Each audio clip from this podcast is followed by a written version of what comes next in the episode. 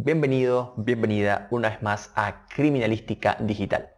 Empezar la vida profesional de cualquier carrera es difícil, así que acá te dejo algunos tips o consejos que te van a servir si recién estás empezando en ciencias forenses. Y si ya llevas un tiempo en esto, puedes repasar esta lista para saber si te sentís identificado o identificada con alguno.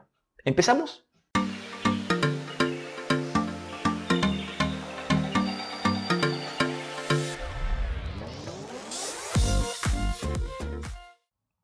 Consejo número uno. Continúa capacitándote. Toda la capacitación que recibiste a nivel terciario y o universitario es solamente la punta del iceberg. Depende completamente de vos continuar aprendiendo. Hace cursos, asiste a charlas, lee bibliografía que no viste en la facultad, busca material en otros idiomas y toda otra cosa que hagan a tu continua formación. Aprovecha esta época de virtualidad y asistí a todos los webinars gratuitos y pagos que puedas permitirte, incluso a los de países vecinos. Hay profesionales excelentes de los que puedes sacar mucho provecho académico. Vamos al consejo número 2. Especialízate y crece en un área específica. Es importante que conozcas todas las ramas de la criminalística, pero mi consejo es que elijas una y si no puedes decidirte que pueden ser atados, y te especialices en ella o en ellas. Así como los médicos se vuelven especialistas en un área específica de la medicina como pediatría o cardiología, vos tenés que volverte un experto en el área que elijas.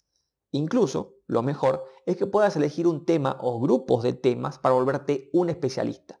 Esto va a llevar su tiempo, pero a la larga va a darte muchos beneficios. Por supuesto no quiere decir que tenés que olvidarte completamente de las otras ramas. Vamos con el consejo número 3. Busca ganar experiencia. Muchas veces lo que se aprende en la calle, trabajando, es más valioso y útil en la vida profesional que lo que se ve en los libros. Este tipo de conocimiento solo puede darte la experiencia. Si en tu formación profesional tenés prácticas profesionales o pasantías, trata de sacarles el máximo provecho. Hace preguntas, pedí trabajo extra, demostrar mucho interés hasta en las mínimas cosas.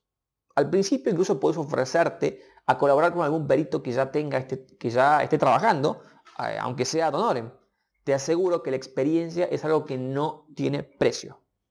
Vamos por el tip o consejo número 4. Crea oportunidades. No te cerres con que los únicos trabajos que existen son los que hoy en día ves y que seguramente se encuentran ocupados ya por alguien más. Usa tu imaginación, tu conocimiento y tus ganas para idear nuevas oportunidades de trabajo.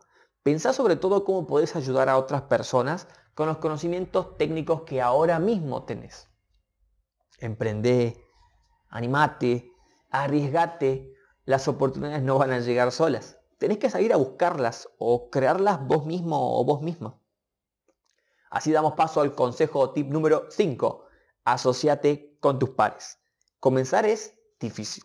Comenzar completamente solo es doblemente difícil.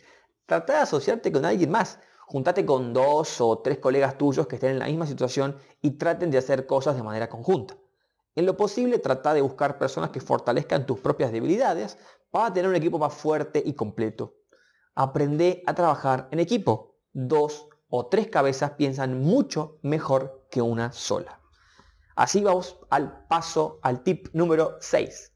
Aprende sobre marketing. En los tiempos que corren es vital saber sobre marketing, no solo para vender productos o servicios, sino para aprender a venderte vos mismo como profesional. Existen una infinidad de materiales en Internet para que puedas aprender las bases del marketing y empieces a aplicarlas en tu día a día. Personalmente te recomiendo que aprendas sobre marketing digital y lo uses como herramienta para catapultar tu éxito en las redes sociales.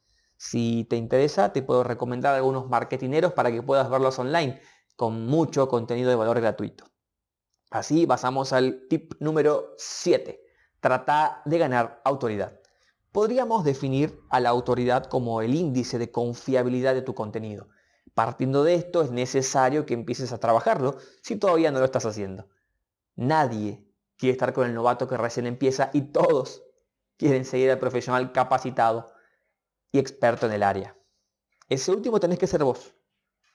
Esto puede llegar a tomarte meses o incluso años, pero vale la pena todo el esfuerzo invertido. ¿Cómo ganas autoridad? Creando contenido de valor a través de un blog, redes sociales, un canal de YouTube, podcast, guías, etc. Si te interesa, podemos crear más posteos y más contenido sobre cómo ganar autoridad. Así damos paso al consejo número 8. Empezar a hacer networking. Primero que nada, entendamos al networking como el grupo de personas que intercambian información y contactos con fines profesionales o sociales. Tu propia red de contactos a los que ayudas y te ayudan a crear oportunidades laborales.